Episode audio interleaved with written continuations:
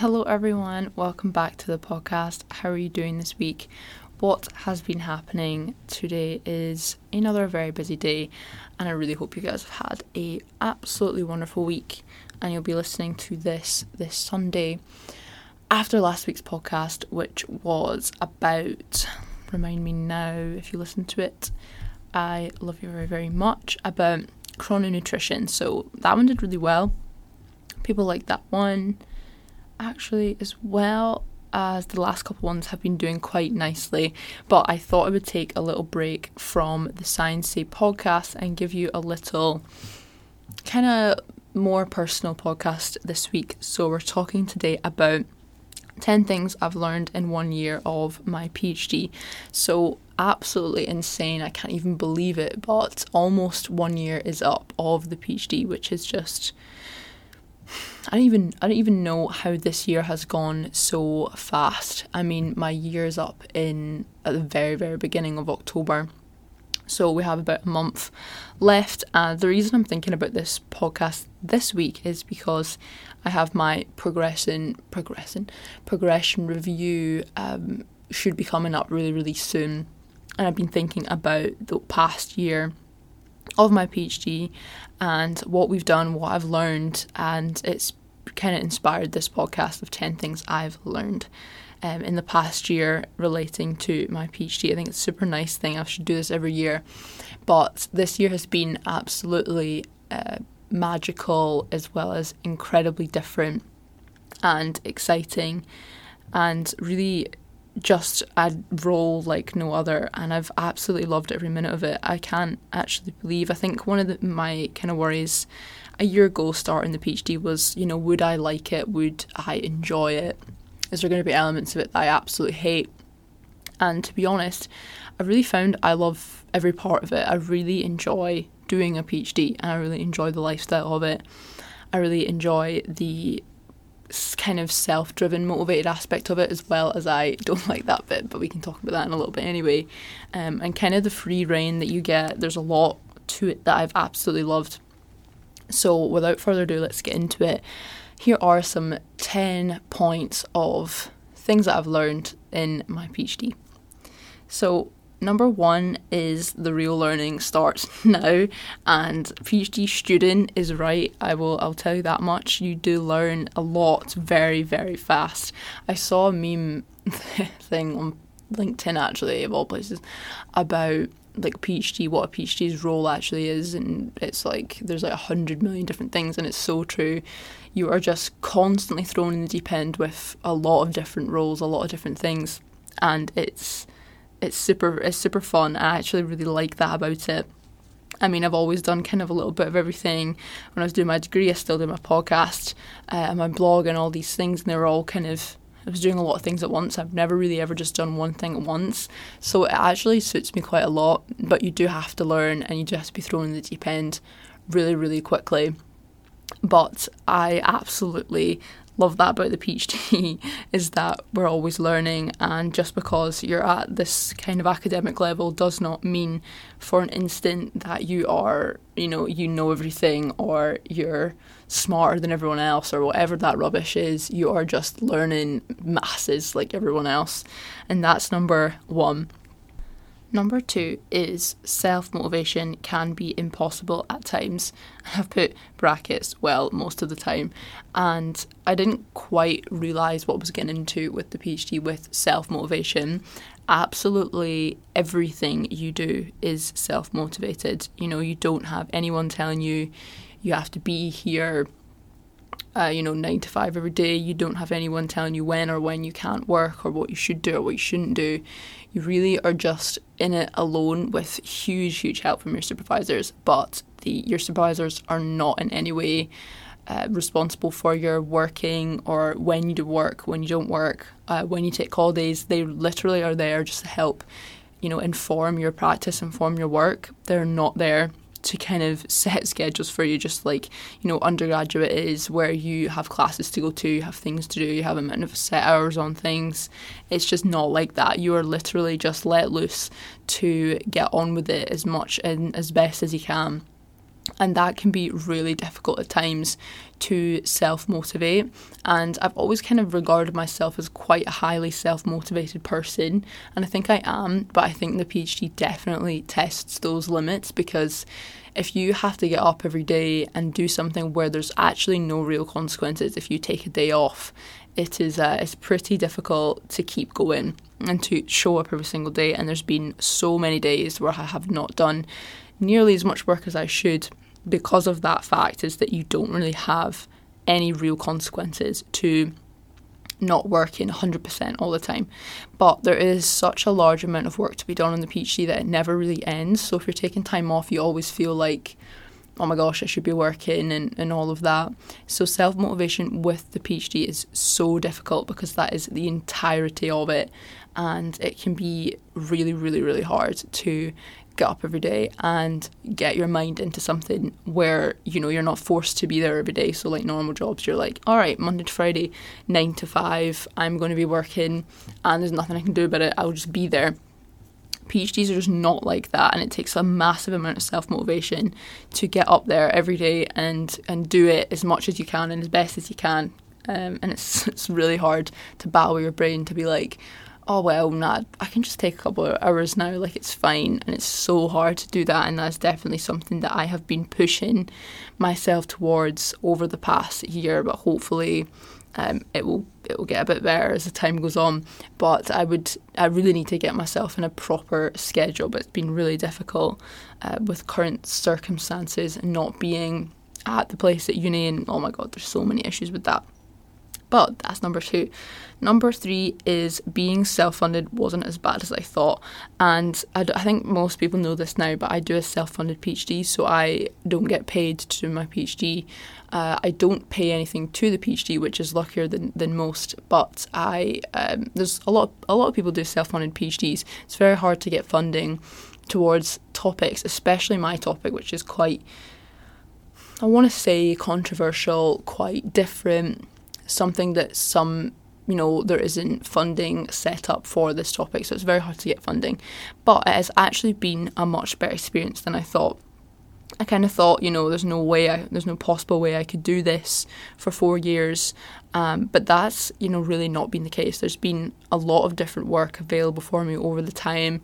You are able to do a lot of different work. You're able to learn a lot about a lot of different disciplines and really you know, do a plethora of different jobs and little contracts here and there, which basically just massively help you learn and help you gain experience in a way that, you know, fully funded PhD students wouldn't have the time to do. And also, without being funded as well, you don't have that person or that organisation telling you this is the way I want this to go or this is where I want you to be, which is really, really great because really my PhD is completely self directed by my own kind of where I want it to go and where my supervisors want it to go, which is really great not having that external person being like, right, in order for you to make money, you have to do it this way, which I think I would struggle a lot with. And with my with the self funded element of it, I really get to guide it in the way that I want. I don't need to do certain things like certain funding you need to do lots of teaching for, certain funding you have to do like a lot of different um, elements of different things to kind of comply with them, and I don't need to do that, which is absolutely fantastic. But it also gives me a lot less pressure and a lot less time that I can use to make money as well. So it's been interesting, say the least. But I thought it was going to be way, way, way harder than it was, and that was definitely a little bit of a revelation. Number four, there are so many opportunities to push yourself out of your comfort zone. And I don't think I reali- I realised this either at the start was that absolutely every week in your PhD you're pushing yourself out of your comfort zone. You're doing things that are scary. You're learning things that don't make sense, or you're talking in front of a group of people that are professionals, or you are uh, teaching people on things you don't understand. Um, it's absolutely insane the amount of times you get put out of your comfort zone in a PhD, and it is tiring but also massively rewarding. And you make so much personal as well as academic improvements really, really quickly in your PhD. And I've really, really really loved that. This kind of leads on to number five as well is presentations haven't got that much easier yet and I don't think they really ever will. Uh, presentations are a really, really common part of a PhD. You do them all the time. You do lots of different kinds and lots with lots of different people, and it's it's pretty difficult always to hype yourself up for a presentation or like interviews, things like that. Very difficult, but is something that again pushes you to your limits and really lets you learn more about yourself, makes you improve. And I'm so grateful for that. Number six is people support you and I really like this point. This point of it is that people want to support you, people want to help you, people want to um, give you your knowledge, give them y- your knowledge. No, give give them their knowledge to you, and they want to help you. They want to help you succeed you know you, there's so much training available to you. Your supervisors have so much expertise they want to give you. They want to give you opportunities. They want to give you things that uh, other people might not receive. Also other people in the division help you. And also the graduate school. Everyone within the graduate school is super kind super compassionate. People like to support PhD students because they are going through it, and that's quite a nice culture around uh, postgraduate study. And I think it's something that I didn't quite realise as well is the amount of sport I would get at a PhD level, obviously, because PhD is so high up that you would think that you wouldn't get like an extreme amount of sport, but you really do. And I have found that to be such a nice thing about my PhD. Number seven is put yourself out there, and I learned that one very early on as well to really make moves in your PhD, you have to put yourself out there. You have to talk to people. You have to email people. You have to be involved with things. You have to do talks. You have to do presentations. You have to be involved in your subject as much as you can. And that is definitely something, again, that pushes out your comfort zone, but again, something that massively encourages you to be better in many different facets of your life, which I've really enjoy, enjoyed kind of being kind of an expert, you could say, in this very specific niche field in nutrition. And uh, it's really there's a lot of opportunities within that field because of the unique position that you're in, doing you know in depth research on it. Number eight is you do need a break too. And and this is the same kind of thing with the self-motivated aspect is that you're also in charge of when you take holidays. If you take holidays, you know, liaising with everyone, it's so difficult to make sure you take a break. And I found that out the hard way. Kind of, I got to almost like a year in, and I'm like, I really need to take a break now. Um, and that was definitely hard as well, like trying to figure out the best way to take a break that least interferes with your studies or with certain things that are going on like round about the end of the year you obviously have a lot finishing up. So i had a big ex- experiment that i was kind of tying up and i did not want to get in the way of that before it finished. So i was like wait until that finished and then it's like well this is getting i'm pushing it to the limits now. I'm feeling burnt out tired and all of that. So you really need to like schedule in breaks for yourself which is is crazy and taking a break is absolutely necessary and definitely learning that the hard way as well. But it'll be great going into year two. I might have breaks set out all the way through a year. Um, I hope if it's not too busy. um, yes, so number nine, creating structure when you don't have to is really hard. And this kind of the same point as like a nine to five job every day. You really have to set yourself a nine to five every day um, even more than that at times to and actually go and do something. Like i really struggle to get work done in the house in a big way. So when I come to uni or when I co- go to a coffee shop or something, I tend to be more productive. So kind of like setting out a structure in the week. So I'm going to do nine to five, Monday to Friday, and I'm going to do it here. You know, without non-negotiable is really important because if you don't do that then your work just spills out to 24/7 24 hours of the day you're concerned about it and if you have that structure then you're able to keep the work in those hours and move on afterwards, after those hours or the weekend and all of that.